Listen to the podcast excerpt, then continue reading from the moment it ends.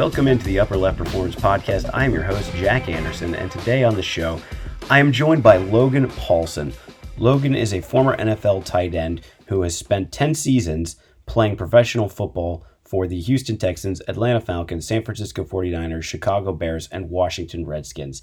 He played college football at UCLA and has experienced the coaching styles of, I believe it was six or seven different strength and conditioning coaches throughout his career. He developed a deep love for training and is now currently pursuing his CSCS and working as a strength coach. In this episode, Logan and I discuss uh, scheduling in the NFL offseason and how it could potentially be improved to help player safety and reduce the risk of injury.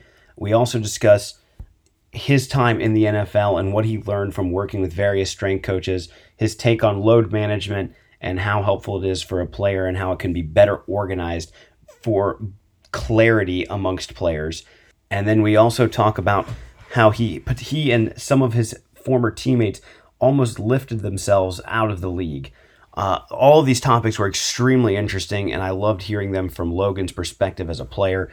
Um, this is something I want to do a lot more of, bringing on athletes to help bridge the understanding gap between us regular athletes, average athletes, and coaches uh, to the elite side of things. And Logan did a beautiful job illustrating that for me today on the podcast. And hopefully, you all will take something to val- of value out of it. Remember to subscribe to us on iTunes, give it a review if you feel so inclined, and hope you enjoy this episode with Logan Paulson. Logan, thanks a lot, man, for joining the show. Really appreciate your time. Um, and uh, I guess first things first, for those that might not know you or be aware of your career, just kind of fill me in on um, just you know where you went to school, the NFL NFL career, and then we can kind of go from there.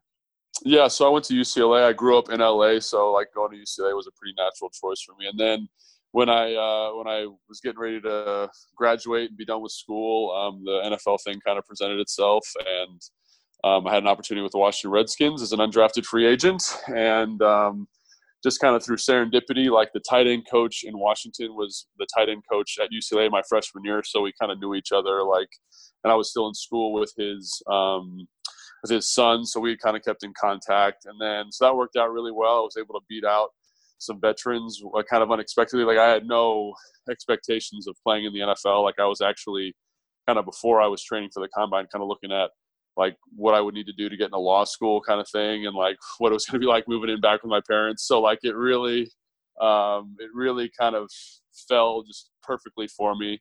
And then, um, you know, I played there for six seasons. I had a pretty bad injury. My, uh, 2015, I think, and I missed the whole year.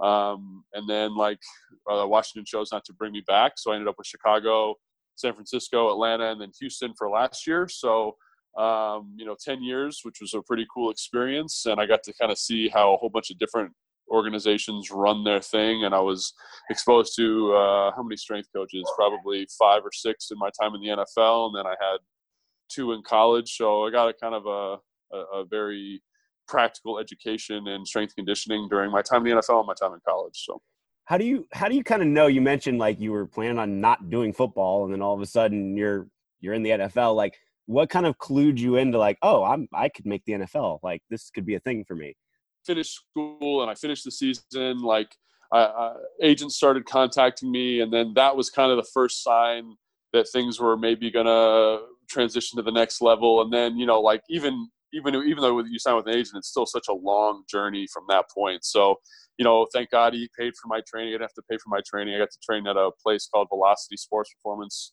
out in um, Manhattan Beach, California, which is really cool. I was living with my parents and I got a whole bunch of phone calls, and I kind of was like, okay.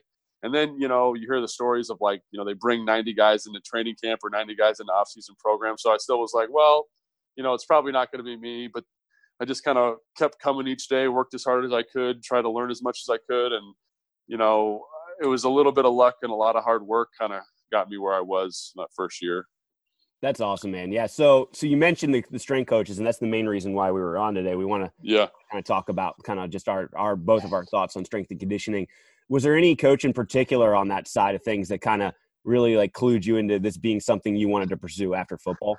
You know, it's interesting you say that. I, um, I think all of them kind of brought their own uh, their own perspective, uh, and they kind of were all very good people, very good mentors, um, and very accessible. And I think having like those different people at, uh, at different levels at different times was was really advantageous. And I, and you know, it's interesting. I don't think I ever had a bad experience with the strength coach in the NFL. Like I may not have uh, agreed, um, you know, wholeheartedly, wholeheartedly with their philosophy necessarily, but they were all really good people. And you know, ultimately, that's what strength conditioning is. It's a it's a people first business, I think. And I think all of those guys understood that. I think they all knew that. And I think because of those positive relationships, it just kind of kept me coming back to the strength and conditioning side of it. And um, yeah, so you know, like everyone kind of brought something different for sure. That's awesome. Yeah, having the, that all those experiences too is is I think really important, especially if you're someone that and we've talked pretty much all week, and I can tell you're you're a sponge. So yeah. like so, I, yeah, that amount of resources you had there just had to have been incredible. Yeah, and I think that's the other thing is like you know everybody is put in different situations and has different opportunities, and like you you kind of get what you. Uh, you, you, make what you can out of it and you, you kind of build an opportunity out of certain situations. So I'd go and I'd like, you know, I'd read something and I'd take a, a little thing of questions to the strength coach the next day. I'd get there early and I'd ask him a couple questions like, Hey, what do you think about this? Have you heard about this before? And, you know, everybody kind of throughout the career has different answers and different focuses, you know? And I think that was something that was really cool. And it was also kind of cool over like the 15 years involved in high level, including college. Um, of seeing high level strength conditioning, like how it evolved over that time period, that was something that was really cool to see too. And I'm sure something that you could probably speak to also, because I think we're about the same age and we kind of yeah. went through the same, uh, the same process and same time frames. well, and, well, so, sort of. One of us was playing elite football, and the other was like true. playing high school yeah. basketball. yeah, that's right. A little different, but yeah, yeah. So it just, I think, just kind of taking advantage of those opportunities, like when they come up. Like I, I talked to you a little bit about like um, my relationship with Brad DeWeese. Yeah, and, yeah. You know, like I was paying him uh, for a long time to do my training, which was great. But um, one of the things that's been kind of invaluable, invaluable about that training experience was that like I have like a pseudo mentor now in him, you know, and like if I have something that's really pressing, I can ask him and get his opinion and um, kind of keeping those relationships and like you know like we talked about like it's people first right it's who you know it's who has access to these resources and information that is smarter than you and take advantage of that i think what were what were what are some of the biggest evolutions you saw from like year one in the NFL to last year? Um, and obviously you're switching staffs too, which kind of muddies yeah. a bit on on the evolution of the field. But what's kind of some things that stood out to you? Well, I just think um, you know I went from uh, my so even in college I kind of had very interesting transitions throughout. Like I was with a guy named Doc Kreis, who's kind of a, a strength conditioning lesson like legend in, in his own right, and you know he had his kind of like this murky reputation because he gave uh, players steroids at Colorado or whatever. Like he's a great dude, great great guy, great storyteller, but very old school in his approach. You know, like very high volumes, like would run us to death, would beat the shit out of us. And then the next year, I had a guy who had worked at a sports performance facility, and so everything got really tapered down, very very uh, specific. And you know, like I kind of always look back to Doc, that kind of like old school Wild West training approach as something that was like the cornerstone of my um, my knowledge, you know. And I, I always kind of look, oh, well, like the volumes aren't high enough or whatever. And then, like as it went, everything got so specific. Everyone was so worried about volumes, so worried about loads, so in tune to all these different things. And so, like I, I look back at that, and it, it, became much more of a science. You know, instead of kind of like, oh, I think this is what needs to be done. I think this is. It was much more like, well, if you look at this research paper, if you look at this demographic of people, like this is what is best, you know. And that's something that I don't know. I don't necessarily think is the is correct necessarily. You know, I think everyone kind of leans into that and they say, "Oh, like we need to be more specific. We need to be super honed in." But I think um, I, I, don't necessarily think that's the right way to go uh, in, in, in every case, I guess. Dude, that's so interesting you're talking about this because I've been thinking about this pretty much all quarantine in terms of it's great to have a system and a framework, but if we're like right. only following the science and we're just kind of ignoring the human being in front of us or hu- group of human beings in front of us, sometimes we miss out on like an amazing training experience that might not be evidence based or the right. the best choice, for example. But like for example, right. I got like a ten or fourteen year old kid I'm working with right now, just over Zoom, mm-hmm. right? And um, he's great. Like I've trained him for a while. I trained him when I was up in Washington State in person and everything. So like I have a pretty good relationship with him. And uh, for a little while I was getting caught up in like you know just fancier stuff, and all of a sudden I'm thinking I'm like he just wants a good training experience. Like yeah, I just need to pummel him every now and then. You know? Yeah, like, yeah, I, th- I think that's right, and I think like you know this is maybe a little off topic, but I do think that like people get so focused on the minutiae, right? And like there's so much variation in human beings. There's so much variance in personality that I don't think anybody can fit like a cookie cutter mold necessarily. And I do think that like you need to remember like the core tenet of what you're trying to do as a strength conditioning professional. I think, and this is something that I've had conversations with a whole bunch of people about, is like you're trying to cultivate a general adaptation. You know, like it's not like a sport specific adaptation that comes from practice or something that's outside of your scope of expertise usually, but you're trying to make a, a person stronger and then by extension faster, more explosive, more resilient, and then hopefully get that to apply to their whatever task they're trying to do, sport or life or whatever it is. And I think oftentimes people get so caught up in the weeds of like, well, you know, we can't use this methodology here because of X, Y, and Z. But like, if it seems to work for this guy, or if it's, or if this volume seems to be working for this person, like, why not run with it a little bit and see what happens? And I, and I just think people get so, oh, like this, this number, this number, that percentage, and it's general. It, it should, it should be more general, I think. Um, especially, especially with like a young athlete, you know, general is okay, you know. Yeah, no, you're you're 100. percent I'm I'm on board with that, man. Because you even look like I'll I'll just hop on. I'm more of an Instagram guy, but I hop on Twitter occasionally, and I just see some of these coaches getting in arguments yeah. about things. I'm like, this doesn't even matter. Like, yeah. holy I, shit! it, it really doesn't, and like you know, I, am a like I'm a really ardent believer in like a full depth squat, for example. Like all mm-hmm. my clients, like that's my goal. I want you to squat to a full depth, and like that's supported by science but you're going to meet somebody who's got like a knee, a back, a hip, a shoulder, even at the professional level, and they can't do it. So is it better for me to say, you know what, I don't want you to do a partial depth squat? No, obviously not. Like I want the general strength adaptation of the barbell on your back. Like that's what I want. Like however I can get it, belt squat, hex bar, like let's find a way to get you to do that, you know? And so I think people get so caught up in like, oh, he's not doing this or the range of motion isn't good. Like general adaptation. Like, let's see where we get. Like, let's get what we can get where we can get it. If that makes sense. A hundred percent. And you you see that I think like so I was with the Bills for a short period of time, right? Oh yeah. And, um, mm-hmm. you even see like some guys that just aren't into the training experience. I mean, no matter right. what you do for them, if it's not the game of football, they just don't give a crap, you know? Yeah. So so so for them that becomes like, okay, let's mitigate some risk here. Like we don't sure. necessarily need to do a back squat, but if I can get them full depth, you know, in a goblet or just regress it a little bit or whatever, yeah. and they feel like they're getting work in, like, okay, that's a win for us, you know? Yeah, and like it's the same thing. Like everyone gets all cut up in like this West Side methodology with the box squat. Like the box squat is a squat, you know, and if the guy feels more comfortable doing that, why not? You know what I mean? And like as long as they're getting some type of lower lower body press, lower body pull, like I don't really care the variation as long as the stimulus is high enough that they're going to see some type of benefit from it.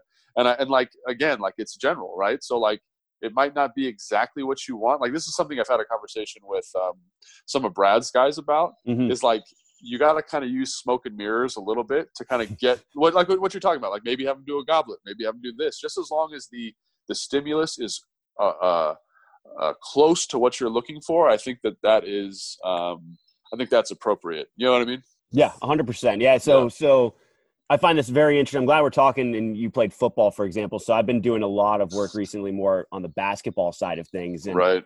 I'm sure you've heard enough. Like, so for example, I, I worked a little bit with the, um, the Brooklyn Nets last summer in Vegas. And okay. I've talked to a lot of people that, that are arranging the, the loading strategies for all these NBA players. And it is so markedly different from the NFL. And obviously I think the needs are a little bit different for sure we don't need to necessarily be as strong as a football player just because of the nature of the game right. and whatnot. But it's it's crazy to see like some teams are like have moved completely away from for example like axial loading sure which is and and and, and you know for I can't imagine anyone eh, that's really happening to a large scale in football. I'm kind of curious. No, no, that, yeah. like even people who have like back injuries, they find ways to like get them to axial load. And I think, you know, if you look at the research, like it supports that, you know, and I, and again, like with a basketball player, I think the problem you run into is like skill acquisition, a big a big element. I wouldn't know, but like my wife played basketball in college,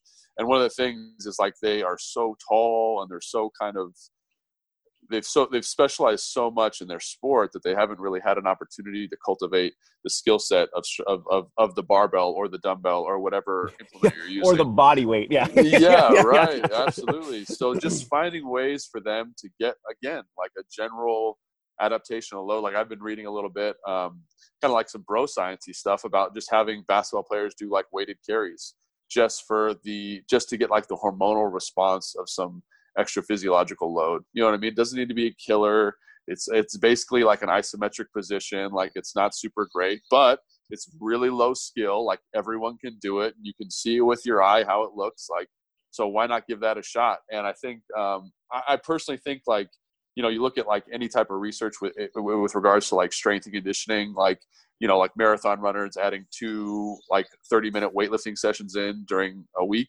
like their times drop. I just think it's such a it's such a good thing. But one thing brad always says to me and i think this is something that is so important and i wish i had learned it 10 years ago is like there is strong enough. There is yeah. too there yeah there is too strong and then there is strong enough. You know what i mean? And i think that um I think that like people often say, "Oh, uh, a little bit of strength is good, more strength is better." That's not always the case, and I think that is uh, I think that's important to keep in mind. You know, what do you when you so when you say strong enough or too strong, for example? Let's say we get to that point. What do you think an athlete that gets to that point is going to feel, or how how's he going to perform? Is there going to be a change in that? I'm kind of curious, like what you think when you say that. So yeah, so what I mean by that is like there's this metric. I'm sure you've heard of it. It's like this classic like meathead metric of like a double weight body squat. Uh, double body weight squat is like you're strong enough, right? But if you're an athlete, if you're involved involved in sports, the amount of skill acquisition required and time required, fatigue required to accumulate a double body weight squat is just doesn't make any sense, right? So like if the guy's squatting X, let's say, I don't know, like I never squatted really over 415 pounds my whole time in the NFL or even in college. Like I never was like a very strong squatter.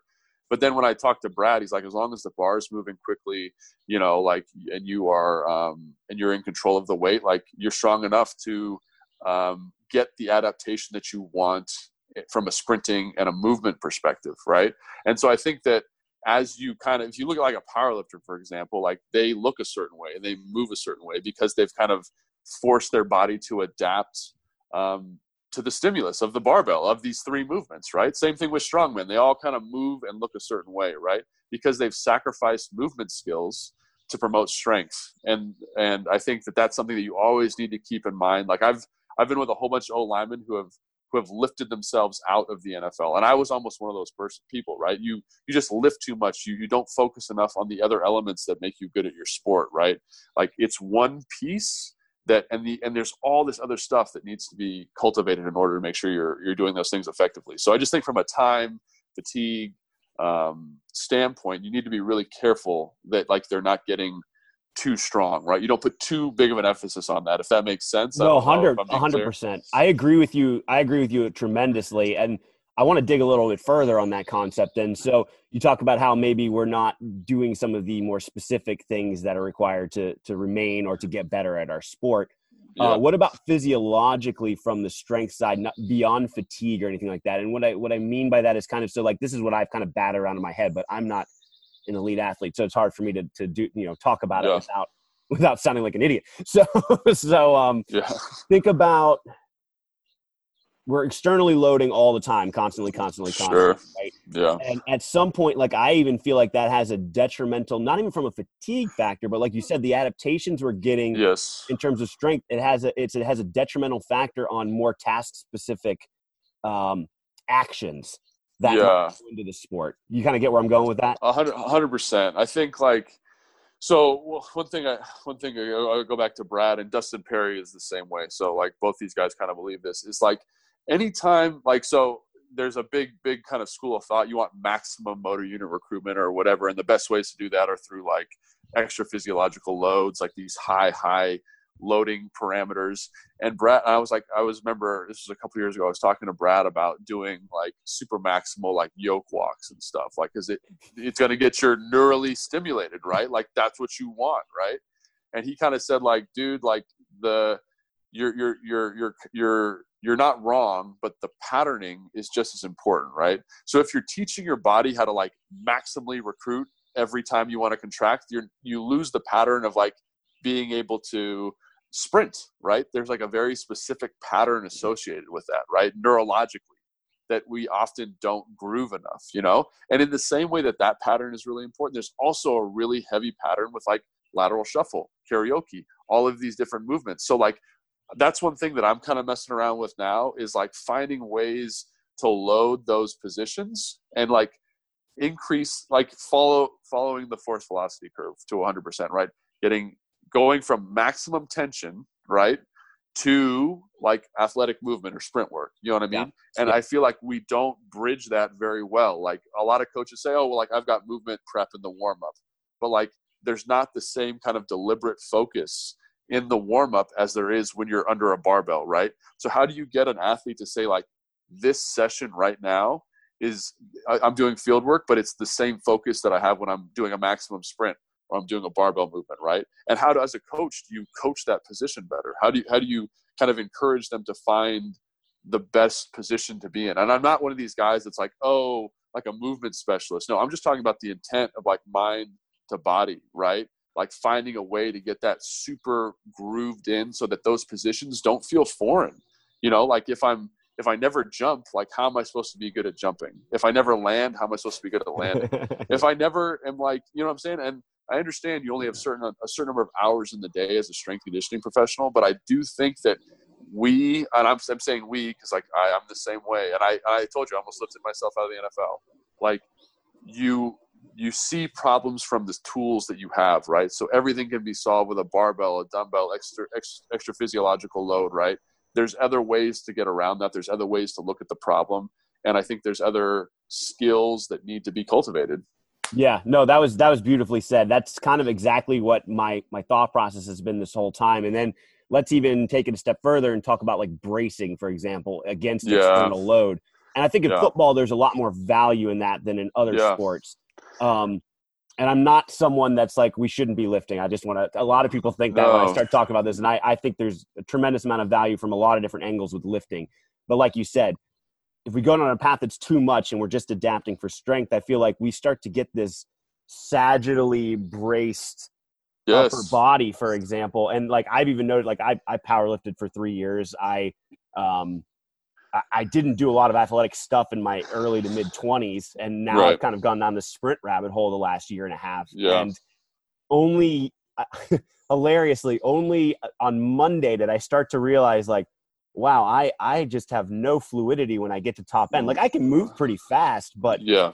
Uh, nothing is moving you know yeah. i'm just like in this little you know bubble almost so yeah and, and I, you know, like I've I've had this conversation, a similar conversation with Brad DeWeese a couple times. Like the the idea that um, like he won't let me squat with a belt, right?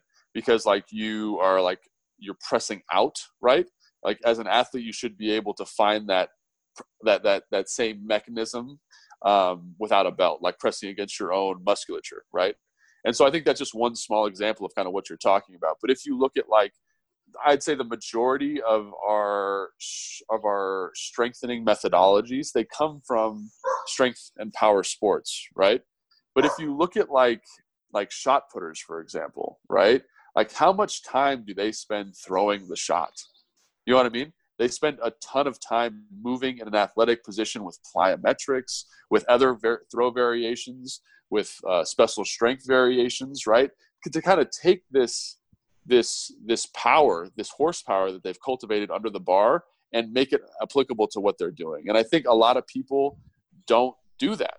Like like obviously there's certain athletes who transmutate very well, right? They transfer very well. Like if you look at Julio Jones, for example, that guy can do jumping jacks and he'll run a 4-3. Like it's just like his body knows how to take athletic movements really well and make it and, and it just turns him into a monster. Like I saw him box squatting um, like over 500 pounds with chains, like and it looks like he's jumping like that's just how his his body's how, like that's how twitchy is. Yeah, fast yeah, twitchy is, and like yeah. so his body can take that stimulus and it's going to apply to whatever he's going to do.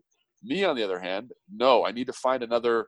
I've built the horsepower with the box squat or whatever squat variation I'm doing. I need to find other ways to kind of bridge that gap, in my opinion. And I think athletically, people they're not the same. We're not all created equal, right? So, you know, you, me, whoever it is, like we're going to have different ways of getting there. And that's something that I've been messing around with lately, like is just bracing in different positions. Like your spine should flex, should extend, it should move um, like laterally also, you know, like those positions are important. And if I can't get tension there, like then I can't move in those positions effectively, right? So I think that is something that um, is often overlooked. And again, I understand you only have a certain amount of time in the day. So like people go, let's get your big neurological stimulators in, right? You know, pull from the floor, squat, bench, and like some type of heavy pull, right? But I do think it's important to kind of think, to have that in your mind. Like, how do I get this this horsepower to apply to the task that I want? Yeah, and I, I love that you said that about the belt. Um, that Brad Brad was telling you not to use it because I, Yeah. I think you can even think along the same lines with someone that is getting to that point where they're too strong or strong enough. Yeah, yeah, How much longer do we need to have them exert force against an external load? Because if that's the only way they can get slack out of their body and get tension, that's a that's a problem in sport, right? yeah. And I think like you watch like these deadlift seminars, you know, and people are like, oh, like I use the bar as the way to kind of leverage my spine position, right? yeah. like you can't get to that position without the bar. Like that isn't appropriate either right? Because like uh, you know I, did like uh, i did a seminar a couple years ago like i was attending and the guy was having me use a pvc pipe to work the snatch positions right? And i was like i can't feel it. I can't get the right tension. He's like well what is that telling you about your bracing pattern right now? If you can't intrinsically feel the bracing pattern and the correct position then why would you do it under load and i thought that you know, he was kind of being a smartass a little bit, but I do think that's a very valid point, right? Like, if you can't get the position, like, without the tool, then what are we doing? You know what I'm saying? Like, Yeah. So, No, no, I think that's I think that's beautiful, and we're definitely thinking along the same lines with that. Um, and then, but but again, now let's just boil back down to football instead of other sports. Yeah. Like football is going to require more of this, uh, you know, adaptations and strength and size and all these other Yeah. things that are that are required. Have you? So I, I wonder if you could elaborate a little bit then on like how you said you almost like lifted yourself out of the league and you've seen other people do it. Like, do they are they aware it's happening? Is it like like what's good? Like, take me through that a little bit. no, I, I think, you know, like one of the, re- another reason that I gravitated towards strength conditioning is because, like, it was an opportunity for me to improve my football, I thought, right? So the more I lifted, the better I was going to be at football. And that's obviously not true. Uh, but like you get to points where you, you, you start spending more time on the lifting mechanics and like, like, like you start running into these problems like, um, oh, like I can't get the same tension uh, on the field as I can on the deadlift bar, or my I'm getting too rigid. I'm losing some dexterity and like my you know like the what is that your your oblique sling like from your hip to your shoulder, right? Because like you're not doing anything kind of in those movement planes anymore. And like when you run, you feel like shit because like you can't like your body does not neurologically understand like no hey i need to be able to like rotate and do some different Yeah. stuff here you know yeah. and so like you see guys who are just trying to like you know it's important to them and they want to work more and the way that the, the traditionally football coaches encourage work is in the weight room right and so they just kind of pour into the weight room and then they lo- are losing some of the, those athletic qualities some of the mobility some of the flexibility some of the stability in those awkward positions like we were talking about. And you can see it with your eye. Like that guy his his thoracic spine is too tight even from an alignment perspective like a, an offensive lineman perspective. Like he won't be able to bend because of his back to get under to leverage another person out of a position right? And like usually you don't see that with receivers but you see it sometimes. And you just see them getting too tight like too wound up and i don't think necessarily weightlifting makes you tight but i do think it's a very specific pattern that is not very um, that if you look at it, it's not very relevant to sport, right? And like I think it's important to kind of keep an eye on that. You know what I mean? Like that your patterning is getting a little jacked, and like sometimes you can't see it until it's too late. we had some we had some skill guys in Buffalo that were very averse to like doing any sort of heavy loading, And um, yeah. I remember back in the day being like, you know, watching them do a, a, goblet squat or maybe a light back squat and be like, man, they move terribly. And then they go on the field yeah. and they're just ridiculous. Like one was right. one was a Pro Bowler the year I was there. Yeah. It's just like it made me start, you know, and I didn't think about it then, but I think now and I look back and I'm like, there's a reason why he was averse to like and again, if he if he does a little more than he did, it wasn't going to be a problem. But there was right. a reason why he kind of was almost wired to not want to do those things. You know? Yeah, I think that's right. And I think like another thing that I've I've been discussing with people is like, you know, like you don't need a you don't need a one to one adaptation from your your lifting, right? You're you're trying to create resiliency. So like with some of those guys who don't lift, I I I, I think they're setting themselves up for injuries because they're not promoting like tendon, muscle, you know joint health right? 100% yeah. But i do think that like there you know there's like a sweet spot. Like there's not you're not lifting every day and not lifting at all isn't the answer. There's like a middle ground there to kind of help help the athlete be the most effective they can on the field while not being deleterious um, to, to their goals. I'm so glad you brought that up because that, you know, I even, I think we were talking about earlier, there are other factors that go into strength training. And yeah. for those guys, I think that's the way you have to pitch it because they kind of on the field have the skills that they have. They might right. not necessarily need to get any bigger, but yeah.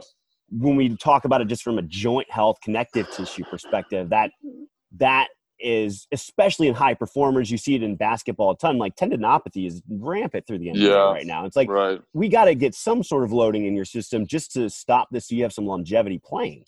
Yeah, I think that's 100% right. And you know, even something as simple as like Wolff's law, you know, with bone health, like that's something that's just like it's it's important, you know, and especially when you're playing something kind of as rigorous as football, like like those those elements are, are, are, critical. But like I said before, like how much do you actually need to cultivate that adaptation? I'm sure everyone's different, you know, like maybe some people need a little bit more, some people need it a little bit less. And I think it's up to the strength conditioning professional to kind of identify which group this person falls into, right? Like, you know, I go back to Julio Jones. Like Julio was great because he was a, a, a really talented skill guy, but he also understood it was important for him to work out. You know what I mean? And so like that helps the whole group kind of say like we need if Julio's doing it, like we all should do it, right? So like I think that like those types of individuals should be rewarded in a in a and and and and, and that that is something that is really challenging, but I think it's really important.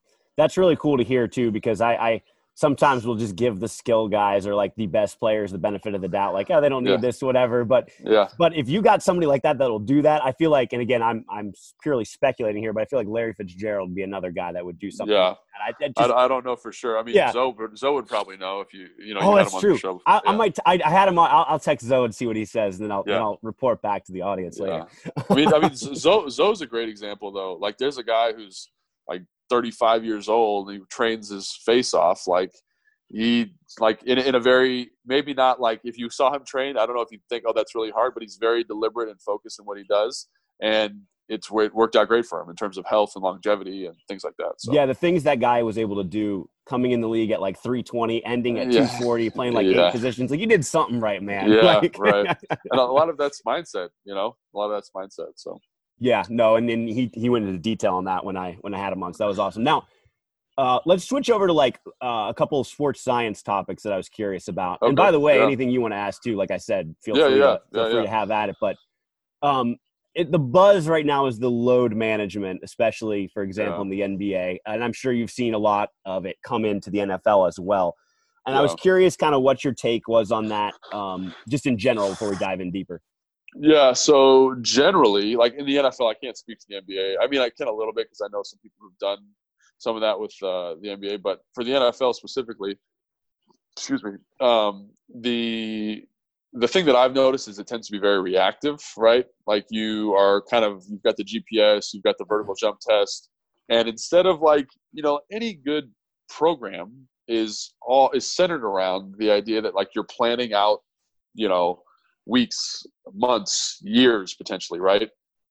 And I feel like all this load management stuff is is so reactive, right? Like if I was if I was a strength conditioning professional, and this is something that I've talked about with Brad and Dustin and uh, Jesse Ackerman from Atlanta pretty extensively, is like, why am I taking all this data and and, and applying it reactively? Because then it, it hurts the the um, the, the the the skill acquisition of the sport, right? Because you're like limiting practice time based on like an overreach that wasn't planned for some reason, right? like why not plan the overreach right? Why and then tell the coach about it you know what i mean? And so that's something that i find to be very frustrating when i'm talking to people and very few people have can do it effectively for some reason and i think i think that is the most important thing. Like you're not you're not like we've talked we talked about this the other day like you're not isolating variables um you're not isolating stressors. Like i'm not going hard in the weight room so i can take it easy on the basketball court right? Like you've got to find a way to make those coincide. And then why not just plan the whole thing out so it all kind of mirrors each other and it's related and it's symbiotic if that makes sense. 100% and i you know i've never really thought about it from a i've only thought about it from my lens so glad you brought that up just in terms of if i'm going to pull a player off you know or if that happens you know if i'm going right. to pull a player off be like oh you've hit your but he feels he needs a few more reps or whatever that's a that's a that's that's not good yeah know? right yeah. and it's and especially like even early in like the um you know, like like training camp and stuff. Like that's when people make teams. That's when people get jobs. Like uh, like this last year in Atlanta, they were limiting my reps because I was like over a certain age, and I was like, I'm gonna get cut because of this. And I would like fight with the the strength coach. I'd fight with the training staff, and but the but the problem, the reason I had a hard time with it is because it was just totally like almost like random seeming. Like when they would pull, when they would give, you know, and like if if it was part of like a plan like these guys aren't rest, are resting this day to you know for whatever reason like that's one thing uh, talking with dustin and you, you know i don't want to like give his secret sauce but he's found a way to you know make sure that the head coach is on the same page with him in terms of load management like every it follows like an undulating periodization and that to me is really cool and that's how it should be because like if you look at the research it supports that right you can't have two high or can't have multiple high days in a row right like you just can't do it, right? So yeah. why not give the player an opportunity to have a high day, really effective, you know, longer distance routes, whatever you're going to do, more repetitions, then come down, maybe change the emphasis for the day, you know, third down, red zone, whatever, limit the reps a little bit, but the the the mental focus on both days is the same, but you as the strength coach have talked to the the head coach and found a way to limit the total volume, right?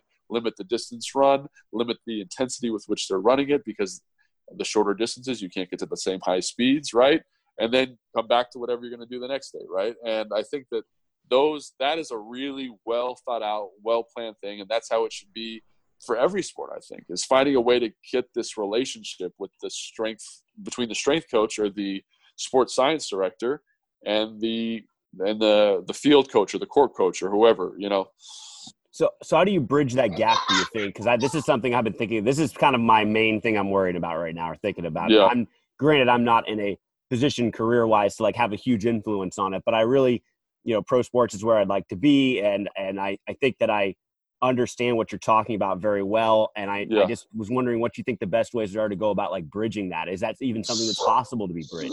I do I do think so. I think it just so you know when talking with like like Brad's like cohort of people who are all like very high and well respected um, strength condition coaches kind of around in, in, in various disciplines. Like one thing that keeps coming up with them is like building relationships, right? And understanding where that other person is coming from. So like, um, so for so just as an example, like you have a background in sports science, you understand data, you understand kind of rest, relax periods, you understand all of these different things the sports coach does not understand that.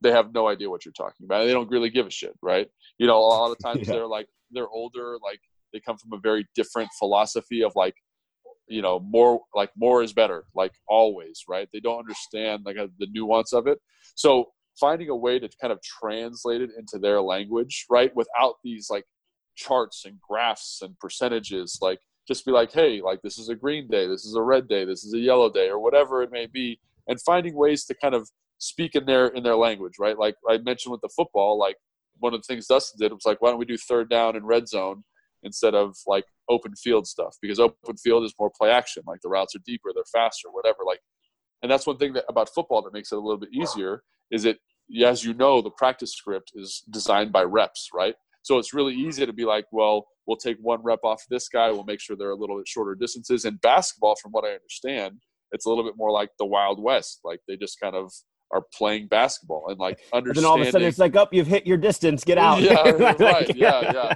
yeah. So like, I, you know, and like we talked about like finding drills that kind of limit the distances and intensities. Like that's another thing in football that's way easier because of the kind of the structure of the practice.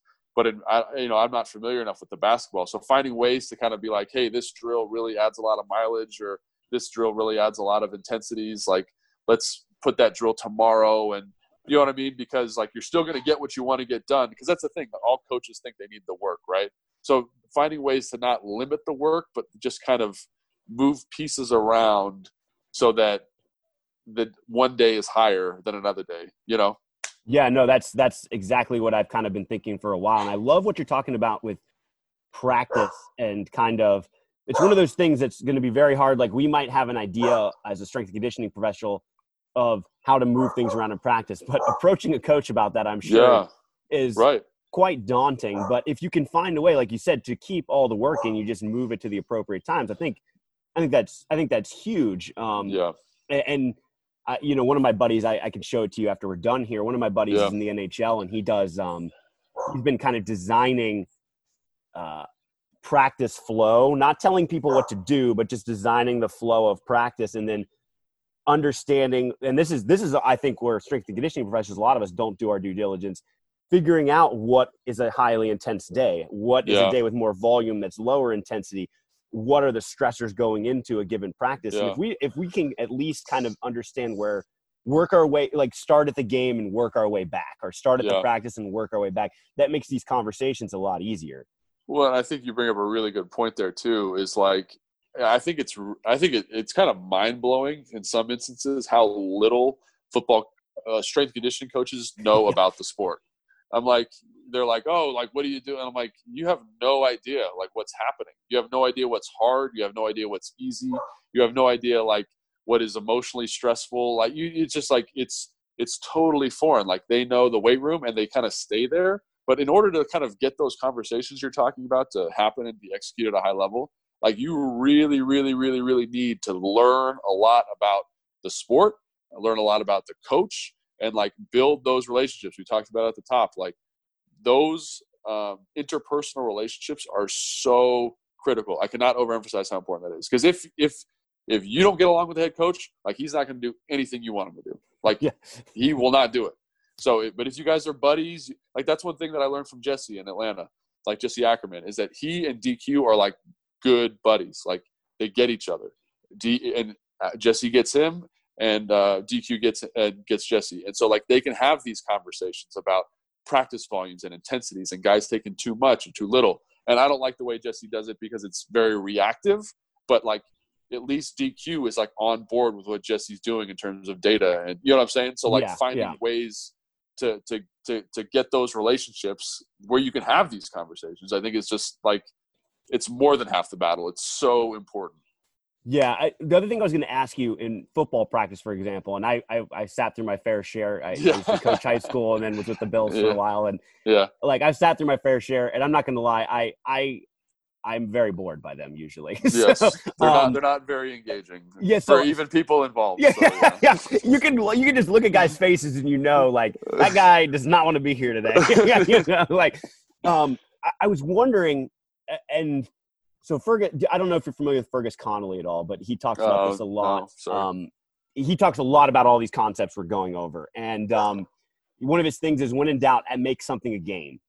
Uh, and yeah. so, and I think it might be a little easier in other sports other than football. Although, I mean, you have like your seven on sevens and stuff, which is a little more game oriented. But like, yeah. for example, like hockey and soccer, you can make these small sided games and and instead of doing drills, make the drill competitive, make it more of a game yeah. style thing. And right. and a lot of coaches, I think, in strength and conditioning now are starting to try to like get sport coaches on board with that. I you know I was talking yeah. to an NHL guy the other day and goes, our players hate practice. Like they absolutely hate practice because because they they're they're never doing anything fun and like we have to do something fun or else they just we lose them by the 10th day of the season because they don't want to practice yeah. anymore i was right, wondering yeah. kind of if, if you see value in that because again some people are super business like and they don't they don't want any sort of games going on in their practices. So i was kind of yeah. wondering where you might fall on that. Well that i mean that's that's another tradition uh, transition that i saw from my rookie year to like my last year in the nfl like there was a definite change in kind of like the culture of making making practice and making your time in the building more fun just generally you know and i think that um you know the uh, it's so important to um, to to kind of make it enjoyable, but also like I remember having conversations with O linemen and D linemen, and they're talking about their individual time and how they hate it. But the second you get to a team period, everyone's like hair's on fire and they love that, you know. And and I think that that's it's kind of speaks to what you're talking about. Like, because when I first got in, it wasn't like that. You would do like you do seven on seven, which everyone hates. I you know they don't hate it, but it's not very specific, right? Or nine on seven, everyone hates nine on seven. I don't care who you are, no one likes that, right? So.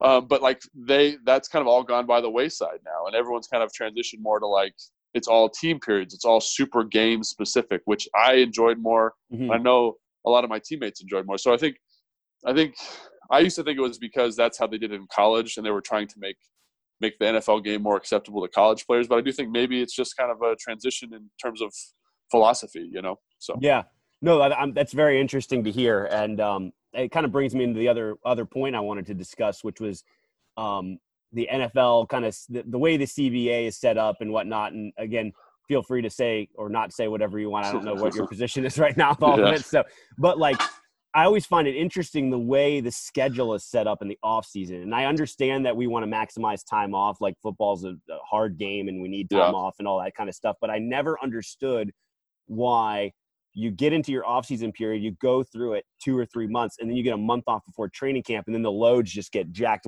higher yeah. than they have been since December.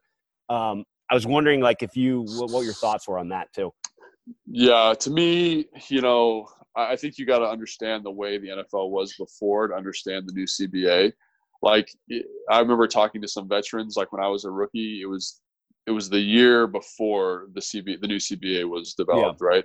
And talking to those guys, and then basically saying like the coaches had carte blanche to do whatever they wanted. So like if I was in the building, they could take me out and we could do full speed tackling drills. You know what I mean? Like they had there was no there was no restriction on what the coaches could do. And so, like ideally, yeah, like you would go in, you'd lift weights, you'd work out, you'd do maybe some football specific stuff with no helmet. But I remember one of the one of the guys said when I was a rookie, the coach would come in and get me after my like in the middle of my personal time lift and take me out to the field and we would tackle I would tackle another rookie in the off season. Or, you know, a guy going into his second year. And I was like, that's insane. That's crazy. Adding, you're just adding all these body contacts and like this violent stuff and no one needs that. You want the body to recover and feel good. And so I think like this new CBA is a reflection of of that time period where people were like abusing it tremendously. Like, do I like the new CBA?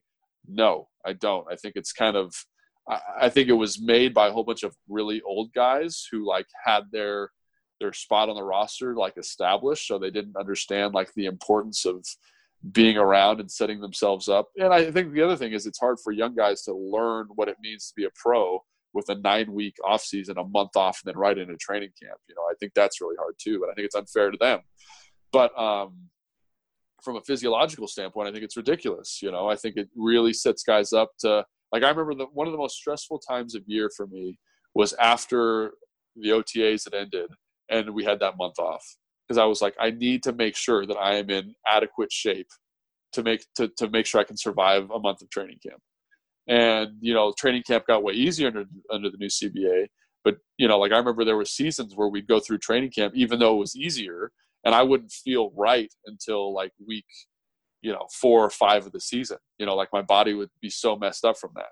And so, like, I think there's got to be. I, I think a lot of that came from the fact that coaches felt like they needed to get guys in shape instead of kind of being able to follow a nice like linear progression, you know, back to back to football. So yeah, I think it's kind of I think it's kind of silly. I understand why they did it, you know, why those guys made those those decisions, but um, yeah, from a physiology standpoint and like just from like an injury prevention standpoint, it's really not it's not the best. And I think all your your listeners and you could, could probably see that from a mile away. Yeah, you know? yeah, dude, that's that's fascinating though. Like it makes me understand things a lot more hearing that that side of things because yeah. honestly, I w- I don't remember the way it was before the old CBA. Yeah, and right. and honestly, I didn't have this mindset when the old CBA. I just watched football. so, yeah, right. yeah. Know, well, like...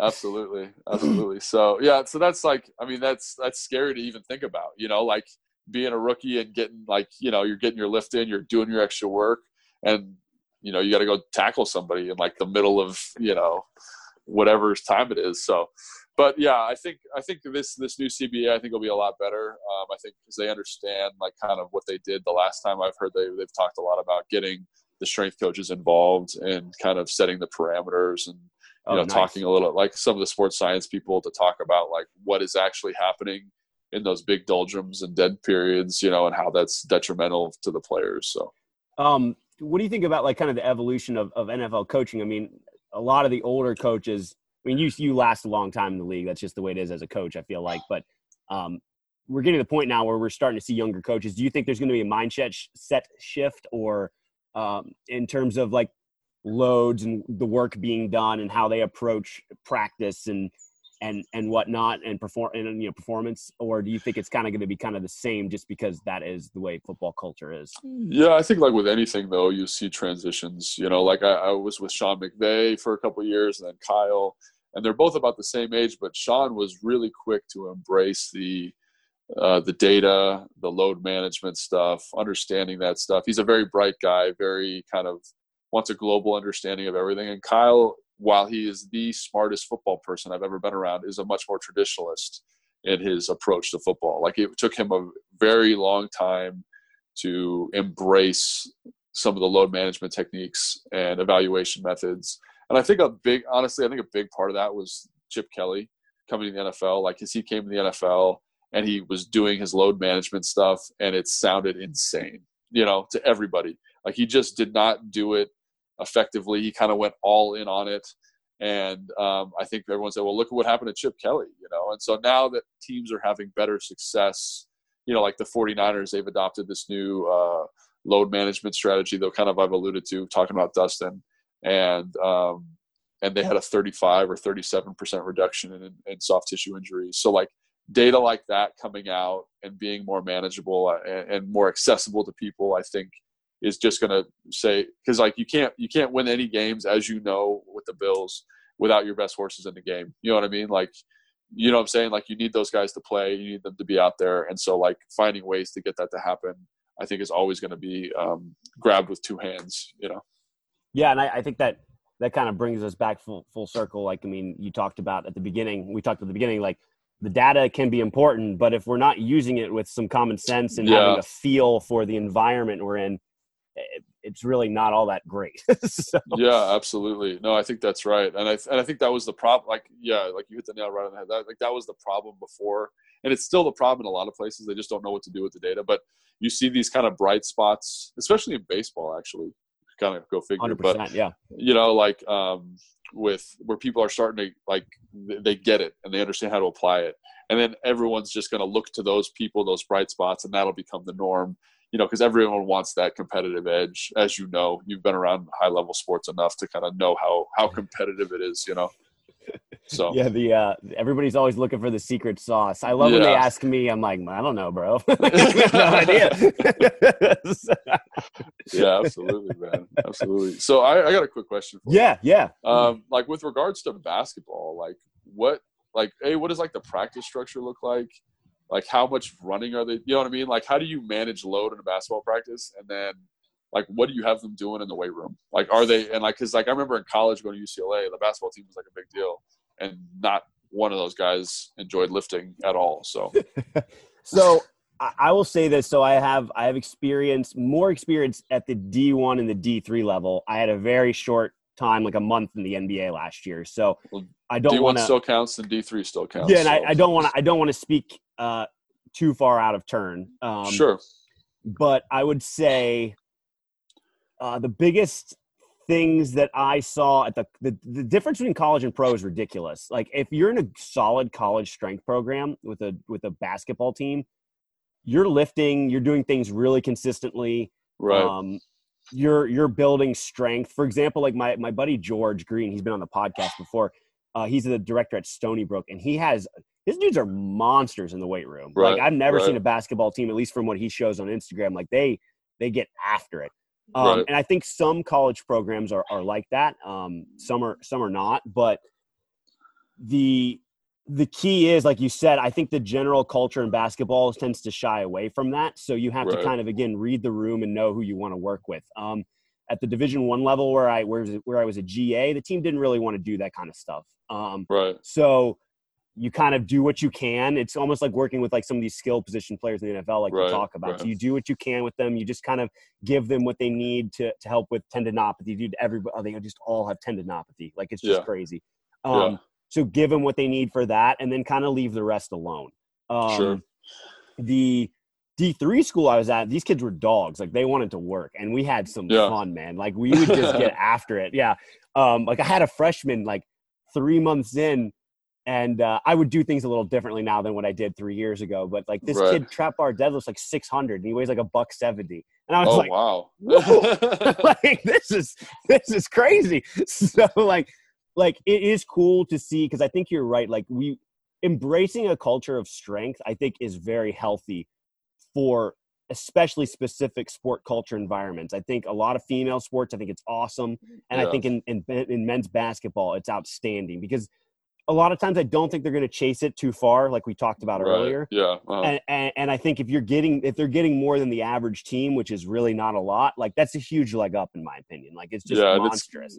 This kind of goes back to that thing, like, are you strong enough? You know, and like I think, like even with basketball players, like they're definitely not strong enough, but like, like incrementally better than everybody else is is like super Yeah. important. So exactly, exactly. I, I think then if you're moving into the NBA side of things, and again, very short time of experience there, so I don't want to speak too too broadly, but yeah, I was very surprised um, how little is a stimulus for them. Like for Uh. example, we'd get up right, and we'd be at the hotel. Like, and we and at summer league, you got a bus over to UNLV to play. So you're on the strip in your hotel. You Huh. get up, you eat. Players come into the hallways in the hotel, and you're doing like eccentric mini band like hip flexion.